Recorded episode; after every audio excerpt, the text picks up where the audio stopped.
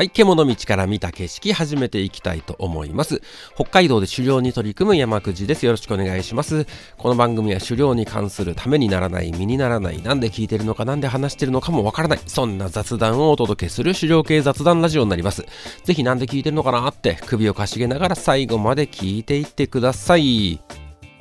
今日は自然素材のウェアって趣味として面白いなというね雑談をお話ししていきたいなと思います。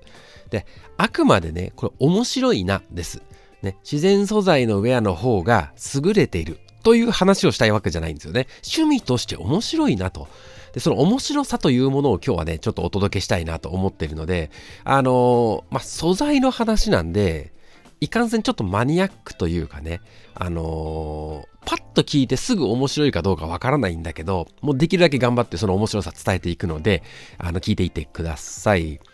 で、僕はね、もともともう何年かな、まあアウトドア系の趣味、まあいろいろやってたけど、まあ多分20年近くはね、こうアウトドア系の趣味をやっていて、まあいわゆる登山とか、えー、バイクでね、キャンプ、林道を走ってキャンプツーリングとかね、まあそんなようなことをいろいろやってました。で、やっぱ登山とかやってた都合もあってですね、登山ウェアっていうものには長らく親しんでいるんですよ。ね、あるあるだと思うんですけど、もう普段着から登山ウェアみたいな、まあ、そんな感じの人生をね、歩んでるんですよ、僕は。ね。で、それはそれで快適で、えー、まあ長いことそんな感じだったんだけど、ここ2、3年ですね、そのいわゆる登山ウェアとかアウトドアメーカーが出してるウェアというものに対してちょっと興味が薄れているっていう現実があってですね自分でもね、なんで興味が薄れてるのかっていうのははっきりとは分かってなかったんですよね。うん、あんまり言語化してなかったというか、言語化できてなかったんですよ。ただとにかく興味はちょっと薄れていて、あんまりこう最新のアウトドアメーカーのウェアをチェックしようみたいな、そういう気持ちがね、あんまり湧かなかったんですよ。うん。まあ困ってないから興味がないっていうのもあるんだけど、そうは言っても僕ほら、ブログやったりとかね、こう、雑誌の仕事もあるので、こう、アウトドアメーカーの商品とかはね、ある程度はチェックしてるつもりなんですよ。ざっとは。でもその中でも、こう、アウトドアウェア、ね、ゴアテックスのジャケットとか、そういうのってね、あんまりこう、よし、調べようという気持ちが湧かなくてですね、まあ、一言で言えばあんまり興味がなくなってきちゃったんですよね。うん。で、なんでかなと、ここ最近ちょっと思ってて、で、その理由がね、まあ自分の中でちょっと分かったような気がしてですね、まあそれがこうタイトルにもあるこう自然素材の方が面白いなという気持ちだったんですよね。うん。で、そうやって言語化して自然素材面白いなと思うようになってからより一層自然素材というものに対してねちょっと興味が湧いたりとかいろいろ試してみたいなっていう気持ちが湧いてきてですねまあここ最近いろいろ試してるんですよでそれがねすごく面白いという話なんですよね。うん、で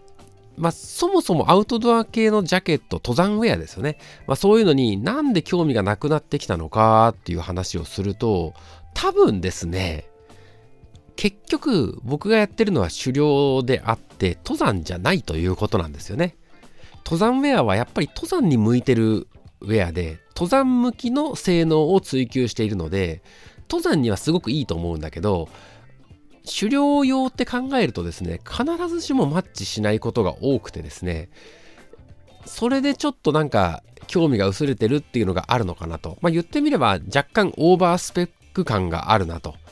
あるいはこう方向性がちょっと違うとか、まあ、そういうことなんじゃないかなとか思うんですよね。まあ、例えば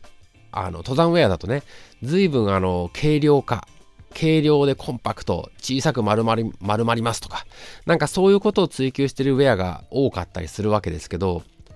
狩猟だとね、そこまで軽量化って必要ないんですよね。まあ僕はそう思ってるんですよ。うん。というのもこう難しい登山をするわけでもないですよね。難しい山登りをするわけでもなくて割と狩猟っていつも行ってる山に行くのでルートもある程度分かってる山の景色も分かってるね。あの山の難しいところを避けて歩けばいいしなんかねそんなに難易度が高いことってしてないんですよね狩猟中って。うん。でそうするとなんかギリギリの軽量化とかってそこまで必要ではなくて、まあ、もちろん無駄な荷物持って重くするっていうのはあんまり良くないと思うけどそのギリギリのこうジャケットをちょっとでも軽くしようみたいななんかそういう追求って僕はあんまりいらないなと。むしろですねその軽量化の果てにあのやぶこぎに弱いとかね木に引っかかって破けちゃうとかなんかそういうことの方が気になる。だったら重くてもいいから丈夫なもん着てた方が割と安心していけるなーなんていう気持ちもあってそうするとやっぱ登山と狩猟で求めるものってやっぱりちょっと違う。ね。噛み合うとこもあるけど噛み合わないとこもあると。多分そういう違和感がね、あったんだと思うんですよね。で、まあ自然素材というとまたいろいろあるわけですよね。こう素材で言えばウール、コットンとかね、まあダウンなんかも一応そうだし、あとはこうコットンにね、ワックス入れた、え、ワックスドコットンとかね、まあそう言われるものもあります。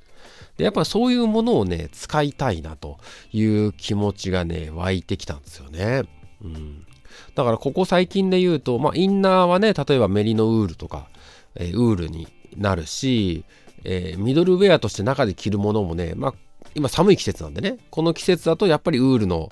えー、シャツとかウールのベストとかねウールのセーターとかなんかそういうものがやっぱり多くなりますよね。うん、でアウターとしてもですねこうウールのジャケットもあの持ってるのでウールのジャケットも使うしあとは最近だとこうオイルドコットンとかあのまあオイル入れたような素材ですよねはい、そういうのもをメインで使ってます。まあ、ここ、今年の秋冬に関しては、フェールラーベンのジャケットがあるので、まあ、あれ、ポリ混合なんだけどね、ポリ混合のコットンなんだけど、うん、あれに、えー、ワックス、蜜蝋みたいなやつですね、入れて、防水化するっていうようなジャケットなんだけど、まあ、そういうものを使って山行ってるんだけどもうストレスないどころかむしろ快適なんですよ。アウトドアウェアでこうシャカシャカするジャケットも持ってるんだけどいわゆるハードシェル的なものね。持ってるんだけどそれよりもねやっぱ快適なんですよね。なんかやぶ入ったり木に擦れたり地面這いつくばって歩いてもこう破れない。あんまり気にしなくていい。なんかそういうのっていうのはねとても安心感がある。であとはこう焚き火台とかで焚き火したりとかねすることもあるんだけどそういう時にもね火の粉が飛んで穴が開くみたいな。なんかそういうこともあんまり気にしなくていいと。で確かに防水性で言えばゴアテックスのジャケットとかの方が防水性は高いのはわかるんだけどそこまで土砂降りなら帰ればいいっていうのも狩猟だと思うんだよね。うん、だ小雨ぐらいだったら全然気にならないし、あのワックスドコットンとかね、ああいうので全然気にならないし、それで気になるぐらいの土砂降りだったら、まあ、帰ればいいっていうところがあってですね、うん、最近はね、ほぼ着てるもの全部が自然素材。うん。まあ、さっき言ったようにポリ混合とかね、まあ、そういうものはあるけど、えー、主たる素材は割と綿か、綿か、えー、ウールか。ワックス系かっていう感じになってますね。で、やっぱね、もちろんデメリットもあるんだけど、結構メリットもあって、あの、まあ、デメリットで言えばね、何でもそうなんだけど、やっぱかさばる重いですよね。うん。アウトドア系のこう、ナイロンのジャケットとかだったら、やっぱ薄くてね、薄いのに水弾くっていう、まあ、結構強力な機能があるわけだけど、まあ、オイルドコットンとか言うともうそれだけでも結構重いしね。あの、ミドルウェアとして着るウールのね、シャツとか、ウールなんかやっぱり重いし、かさばるしね。うん、いかにも重いですよ。丸めたってあんまり小さくならないしね。うん。で、金額的にもですね、こう自然素材のものっていうのは、あの、新品で買うと結構高いんですよ。だから、例えば、ゴアテックスのジャケット買うのと、なんだろう、オイルドコットンの、あのー、最新のジャケット買うのってあんまり金額変わらないんですよね。うん。まあ、下手すりゃオイルドコットンの方が高い時もあると思います。はい。っていう感じになるので、全然節約にもならないんですよ。うんまあ、その分長く使えるっていうのはあるんじゃないかなと思うんですけどね。まあその辺いかがなんでしょうね。うん、まあここはね、あの、好き嫌いだと思うので、好きならオイルドコットンとか、ウールとかっていうのは結構面白いなというのがね、最近の僕の考えなんですよ。で、アウターとしてはね、このオイルドコットンってやっぱり良くてですね、まあ、僕は今フェールラーベン、山ではね、フェールラーベンのジャケット使ってるんだけど、あのー、丈夫だし擦れても破れる感じなんか全然しないしね。うん。だしあの火の粉とか飛んできても全然大丈夫だし水は適切に弾いてくれてるしすごく快適です。あの当面はあのこのワックスドコットン系の素材でやってみようかなと思ってます。で寒い季節になってきてねこうミドルウェアとして最近ウールをを積極的に使ってるというかほぼウールだけですね。中に着てるのは。っていう状態なんだけどこのウールっていうのがねまた面白いんですよ、うん、ウールっていうとただウールで終わっちゃうんだけど実はねウールにもいろいろあるぞということをあのー、まあ、ちょっと勉強してみるとですねあの、適材適所でねこういう時はこういうウールがいいとかそういうことを考えるとまたこれがね趣味として結構面白いなと思っていてあのまああんまり細かいこと全部には入っていかないですけどウールにもいろいろあるんですよ。ね、まずは太さですよね。うんで太さがウールっていうのはね太いと基本的にチクチクするんですよ。ねあのなんかあのよく英語圏だと言われるけどねおばあちゃんが編んだようなウールのセーターとかだと肌の上に着るとすごいチクチクするわけですよね。で一方今時ほらメリノウールって言ってあのインナーとして使よく使われるウールがあるでしょ？あれメリノウールっていうのはこメリノ種っていうねこうメリノっていう種類の羊のウールなんだけどあれは毛が非常に細くてですねあのものによるんだけどモンベルだとどれぐらいだったかな？19ミクロンとか19.5だったかな？今資料出てきました18.5ミクロンかうん、でこれぐらいになってくるとあの全然チクチクしないんですよね。うん、で太いものだとチクチクする。ね。そうするとやっぱ肌に近いものであればこうチクチクしない細いもの、まあ、20ミクロン以下とかね19ミクロン以下とかの細いウールのものがいいし、まあ、逆にね外側に着るもんだったら別に太くてもいいんですよ。で肌に直接そんなに触れないんだったら太いものの方がま安かったりするんでね。そういうものを使えばいいと思います。ね、例えばフィルソンとかの、えー、アメリカのメーカーでねフィルソンというのがあってまあアウトドアメーカーではないけどねもともとは労働者向けウェアを作ってたようなところで今はファッションメーカーみたいな感じですけどね。あのフィルソンのウールジャケットなんか僕も持ってますけどあれはおそらく毛はそんな細くないと思うんですよねでもまあジャケットなんで一番外側に着るから肌に直接触れることってあんまりなくてですね気にならないとで逆にインナーは絶対にこうメリノウールとかのしなやかで柔らかいウールのものがいいなと。で、まあ、この太さだけでもいろいろあるわけですよね。うん、ちなみにメリノって言われているものにもですね、いろんなメリノがあってですね、これメリノって羊の種類なんで、えー、ストロングメリノつって太い毛のメリノとかね、ミドルメリノ、ファインメリノとかね、エクストラファインメリノとかね、あるわけですよ。で、スーパーエクストラファインメリノとかね、なんか言われるものがあるらしいですよ。うんまあ、各社これではっきり書いてくれてないことが多いのでこのメーカーのメリノはどういうメリノなのかっていうのをね、まあ、調べてみるとまあ情報出てればねまた面白かったりもします、うん、やっぱ細ければ細いほど高価だし、えー、しなやかで柔らかいと、ね、肌触りもいいということになりますね。ちなみにモンベルは18.5って言ってたからエクストラファインメリノっていうカテゴリーに入るのかな？おそらく。で、ウールはね、それだけじゃないんですよ。ウールっていうのはですね、まあ、バージンウールとかね、まあ、そういう言葉もあるんだけど、えー、まあ、バージンウールっていう言葉一つとってもいろいろ定義がいろいろあってですね、主に2つあるんですけども、生まれて初めて刈られたウールっていう意味でバージンウールという言葉を使うケースもあれば、あの、再利用されたウールが入っていないという意味のバージンウールというのもあるらしくてですね、英語圏と日本語圏だとこの両方の意味が混在してるケースが多いようですね。はい、どうやらヨーロッパ圏ではあの再利用されたウールが入っていないものをバージンウールというみたいです。うん、で何にせよですねまあ傾向としては動物性の、まあ、油ですかね。まあ、ロウみたいなものなんですけど、羊のこうロウみたいなものがですね、ウールに付着しているので水を弾くんですよね。これ、まあ、興味ある人はね、ラノリン、ラノリン、ね、ラノリンというものをね、検索してもらうとね、情報はいくらでも出てくると思います。ウールにね、付着している、まあ、ロウ的なもの、動物性のロウみたいなもので、まあ、油なんで、水を弾くわけですよ。で、このラノリンが多く含まれたウールを使うと水結構弾いてくれるんですよ。ね。あのウールのジャケットとかウールのシャツっていうとなんか水に弱そうって思うかもしれないんですけど実はそんなことなくてですねまあ土砂降りの中長時間活動するのには向かないのはわかるんですけど実はね波のちょっとした小雨とかだったらですね全然弾いてくれます。ね弾くか弾けなかった分はウールの中にこう含まれるんだけどウールっていうのはこの重さに対して20倍ぐらいの水を含むことができます。ね、しかも水を含んでもあの防寒性にあんまり邪魔しないというか、まあ、要するに比較的暖かい。ね。まあ、びしょびしょに濡れた状態でポカポカ暖かいってわけにはいかないかもしれないけど、コットンとかに比べると濡れても暖かいという性質は確実にあるわけですね。うん、だからこう油を多く含んだウールを使えばですねあの比較的水をしっかり弾いてくれて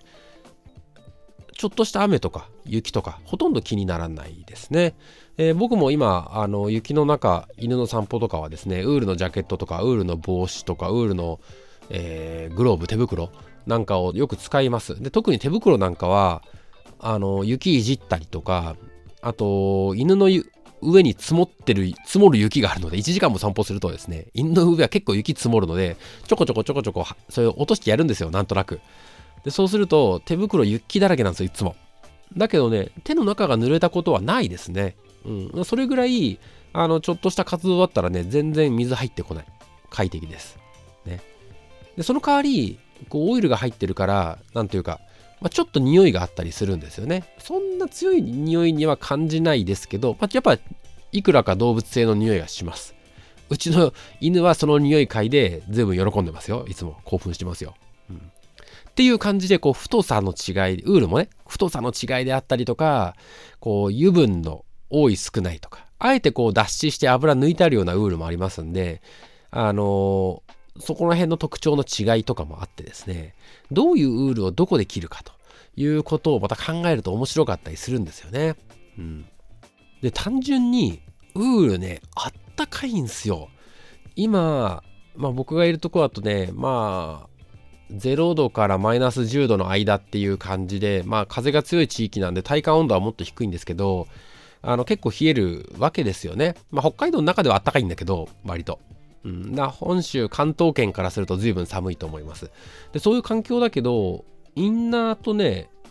まあ、ウールのインナー1枚とウールのシャツ着て、で、その上にね、あの、まあ、ウールのジャケットだったりとか、オイルドコットンのジャケット着てると、まあ、全然あったかいもんね。我慢してるとかじゃなくて、普通に僕は快適に過ごせてますね。うん。で、ウール使う前に、こう、コットンのシャツをメインで着てた時は、やっぱり寒かったんですよ。だからインナーダウンとか着てたんだけど、もうそれもいらなくなっちゃったぐらいね、やっぱあったかいっすよね。うん。だからウールね、やっぱ寒い地域はウールいいなと思いますよ。で、ちょっと興味持ってね、こう、あのアラスカとかカナダの北の方とかね寒い地域の服とか見てるとやっぱりウールの服着てる人多いんですよねやっぱそれだけねウールっていうのは合理的なんだろうなと感じてますでさらに言うとこのウールとかっていうのはですね何、えー、ていうかまあ汗を吸い取って体にね体から出る汗を吸い取って、まあ、それを乾燥させながらしかもさっき言ったように濡れても冷えないという特徴があるので汗冷えもそもそもしにくい傾向があってですねあの通気性がいいっていうのもあると思うんですよね。着てるものが全部ウールだったりするとあのやっぱりすごく通気性がいいのでガーッと汗をかく運動をしてでしばらく立ち止まるなんていう時にですね一気に冷えないんですよ。で、まあ、コットンなんか着てるとですねこれは無理ですね。汗バーッとかいて立ち止まるともう一気に冷えます。本当にもう体の芯から冷える感じがしますけどあのウールで固めてるとですねその辺はやっぱり快適で運動して汗はかくけどそのかいた汗で冷えない。うん、でこれはね本当に雪の中ではありがたくてもうウール以外着たくないって最近本当に思うぐらいですね、うん、でアウターに関しては風が強い日はやっぱオイルドコットンとかでまあ比較的ちゃんと風を防ぎまあ、風がそんな強くない時はウールのジャケットもいいながいいなっていう感じですかね。まあその辺使い分けもあると思うんですけど、この自然素材で固めた時の面白いのはですね、まあ決して万能ではないので、まさっき言ったようにウールってね、完全に風を防ぐことはできないし完全に水を防ぐこともできないのでこの適材適所で、うん、今日の天気だったらこうかなっていうのがあるわけですよ。でそれがピタッとはまった時には恐ろしく快適なのがこう自然素材の魅力なのかなと思います。で、間違えちゃうと、まあ、間違えたなりの結果になるので、あの、よく天気とかを見ながらですね、その日一番適した服を考えるっていうのが、まあ、またこれ趣味としては結構面白いなっていうのがあるんですよね。で、趣味として面白いもう一個の理由っていうのが実はありまして、何かっていうとですね、こう自然素材の服って昔からあるんですよ。で、ウールのシャツとか、ウールのセーターとか、ウールの手袋、ウールの帽子とか、ね、ウールのジャケットとか、ウールのズボンもそうですよ。うん。こういうのって昔からあるので、中古っていうかね、古着がいっぱい出回ってるんですよ。ね。で、これね、何かに似てるなって思ったんですけど、これね、まあ僕の興味の範囲だと一眼レフに似てるんですよね。うん、まあ今ね、まあ、カメラ詳しくない人には申し訳ないんだけど、あのー、今カメラの世界ってミラーレスの世界に行ってまして、一眼レフっていうのはもう時代遅れなんですよ。で、各社もミラーレスしか作ってないような状態なので、最新のカメラを買おうと思ったらミラーレスを買うしかないんです。ね。だけど、まあ僕はしぶとくまだ一眼レフを使ってるんだけど、これのメリットというか面白さっていうのが、一眼レフはカメラ自体もレンズもすごい古くから出回ってるので、中古がいっぱいあるんですよ。だから、あの、例えば10年前、もうプロが使うような最高品質のレンズがすごい安く買えたりするんですよね。うん。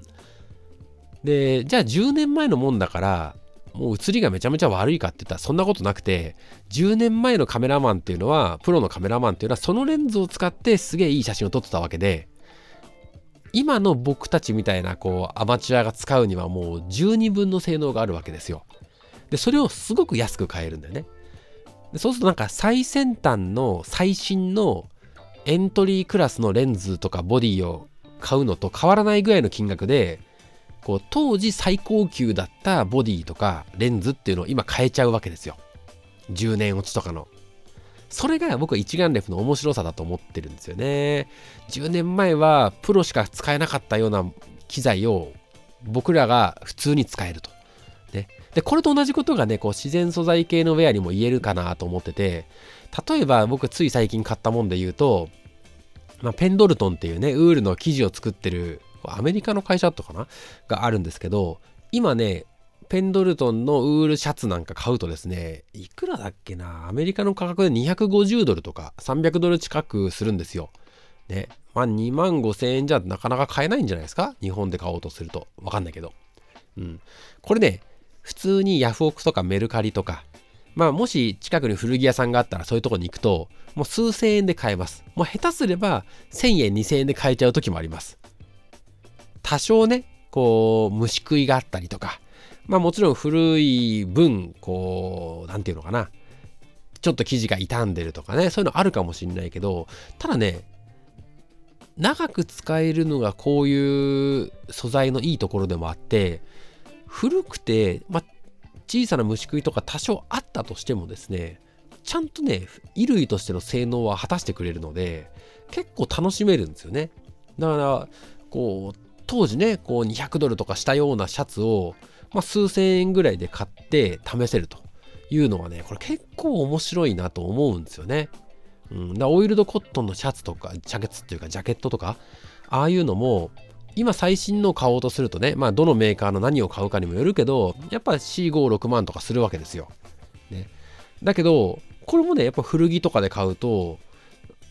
まあ選ばなきゃほんと数千円で買えるし、まあちょっとこう、整ったもの、穴開いてないやつとか、選んでもまあ1万円ちょっとで買えたりするので、これもやっぱ面白いんですよね。で、品質的に劣ってるかっていうとね、そうでもないんですよ。ね、この袖がほつれてるとか傷んでるとか多少そういうことはあってももう普通に山で来たりする分には何の問題もないのでなんか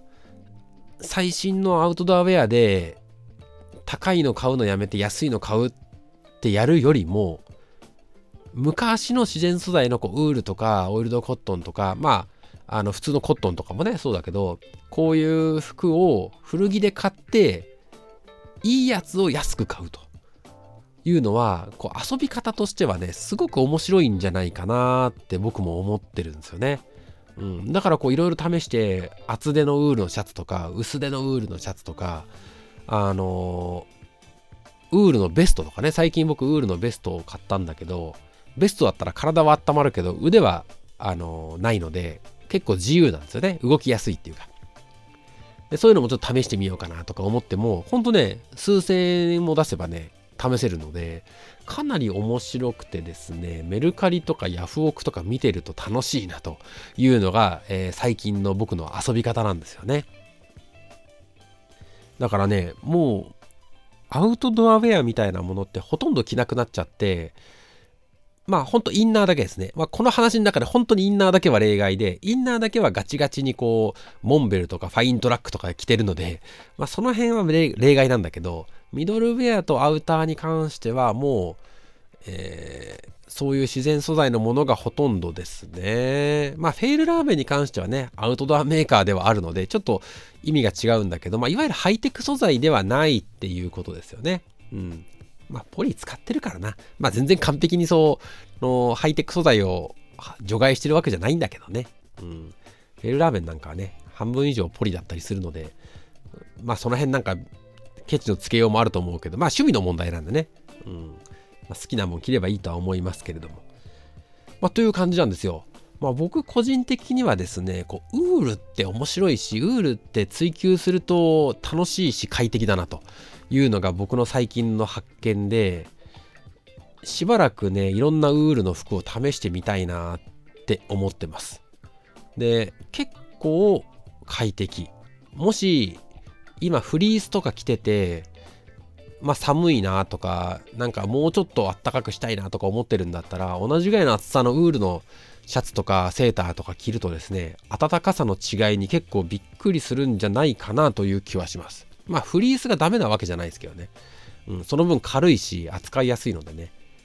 ウールやっぱ重いからね、バカみたいに重いやつもやっぱあるので、そういう意味でデメリットは確実にあるんだけど、まあ、快適さもあるので、ぜひ試してほしいなと思うウェアですね。はい。ちょっとね、取り留めもない話でこの魅力が伝わったかどうかわからないんだけど、まあ、ウールとかね、オイルドコットンっていう素材は非常に面白いし、魅力のあるウェアたくさんあるし、しかも古着で安く買えると